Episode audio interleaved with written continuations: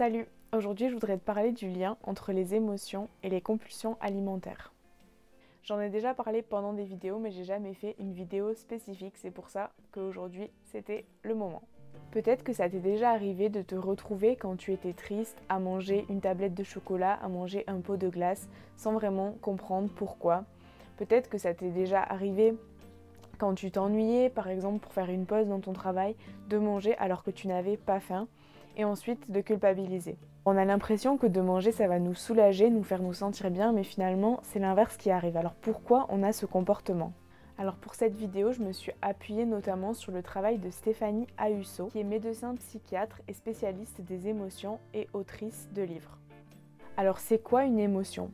Donc déjà, elle se manifeste par des modifications physiologiques, c'est-à-dire à, l'intérieur de ton corps, et des modifications au niveau cognitif, c'est-à-dire les pensées changent quand tu as une émotion qui arrive.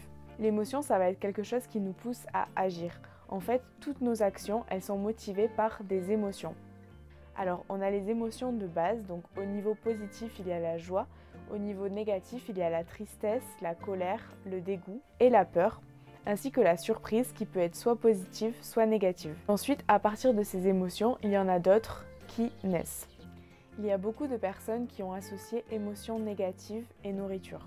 Parfois, cette association date depuis l'enfance. Ça va être par exemple quand tu étais enfant. Imaginons que tu étais tombé ou que tu t'étais fait mal ou que tu étais triste, que tu avais perdu ton doudou, peu importe. Donc tu étais pas bien et on te donne un gâteau pour que tu te sentes mieux. Toi, qu'est-ce qui se passe dans ton cerveau? Tu associes le fait de je me sens mal à un gâteau va me faire du bien. Les schémas qu'on crée dans l'enfance sont très importants et en fait ce que toi tu as fait c'est que tu as reproduit ce schéma encore et encore et toi dans ta tête tu as associé je me sens mal à un gâteau va me faire me sentir mieux. Et c'est comme ça qu'on se retrouve des années encore plus tard à associer émotions négatives et nourriture. Alors souvent les émotions négatives ont mauvaise réputation et on veut absolument les fuir. Donc ça, t'est sûrement déjà arrivé quand tu as une amie qui se sent mal de par exemple lui proposer d'aller faire du shopping. Et en fait, qu'est-ce qu'on fait quand on va faire du shopping quand on se sent mal? On essaie de fuir cette émotion négative en faisant autre chose, en l'oubliant. Il y a différentes manières et on a tous des façons différentes de fuir nos émotions négatives. Donc ça peut être la nourriture, ça peut être le shopping, ça peut être euh, l'alcool, ça peut être le fait de fumer, ça peut être euh, jouer aux jeux vidéo, regarder la télé, enfin vraiment il y a plein de choses utilisées. Et ce qu'on cherche à faire, c'est oublier notre réalité, oublier le fait qu'on se sent mal. Mais alors pourquoi on fait ça?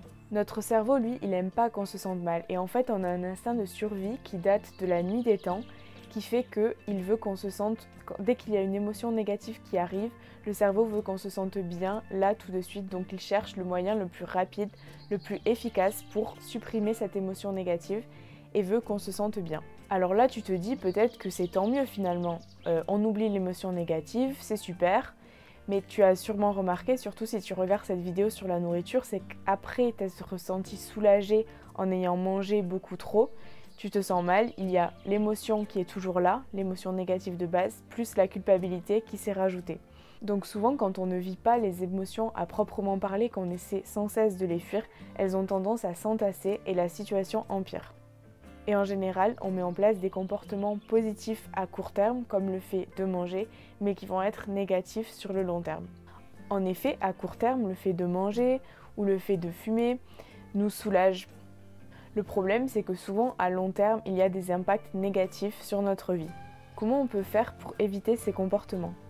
La solution, ça va être d'accepter nos émotions. Pourquoi?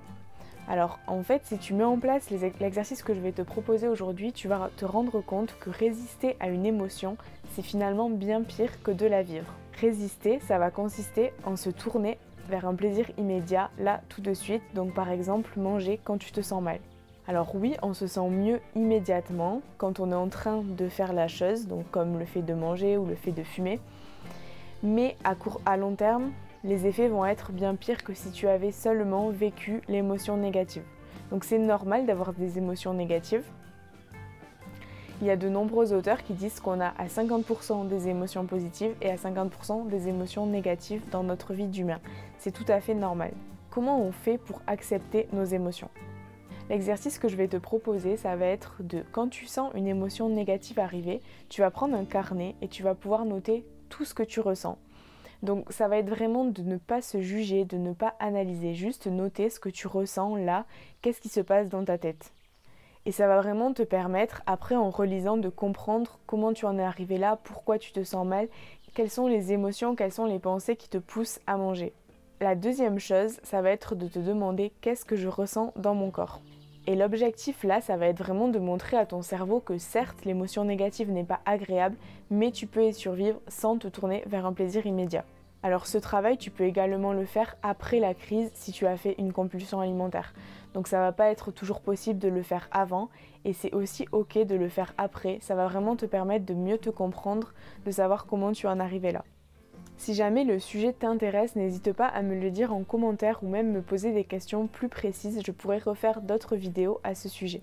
Et si tu veux davantage de conseils pour te sentir mieux dans ton corps et dans ta tête, n'hésite pas à t'abonner à mes emails privés. C'est le premier lien en barre d'infos ou bien dans ma bio Instagram. A très bientôt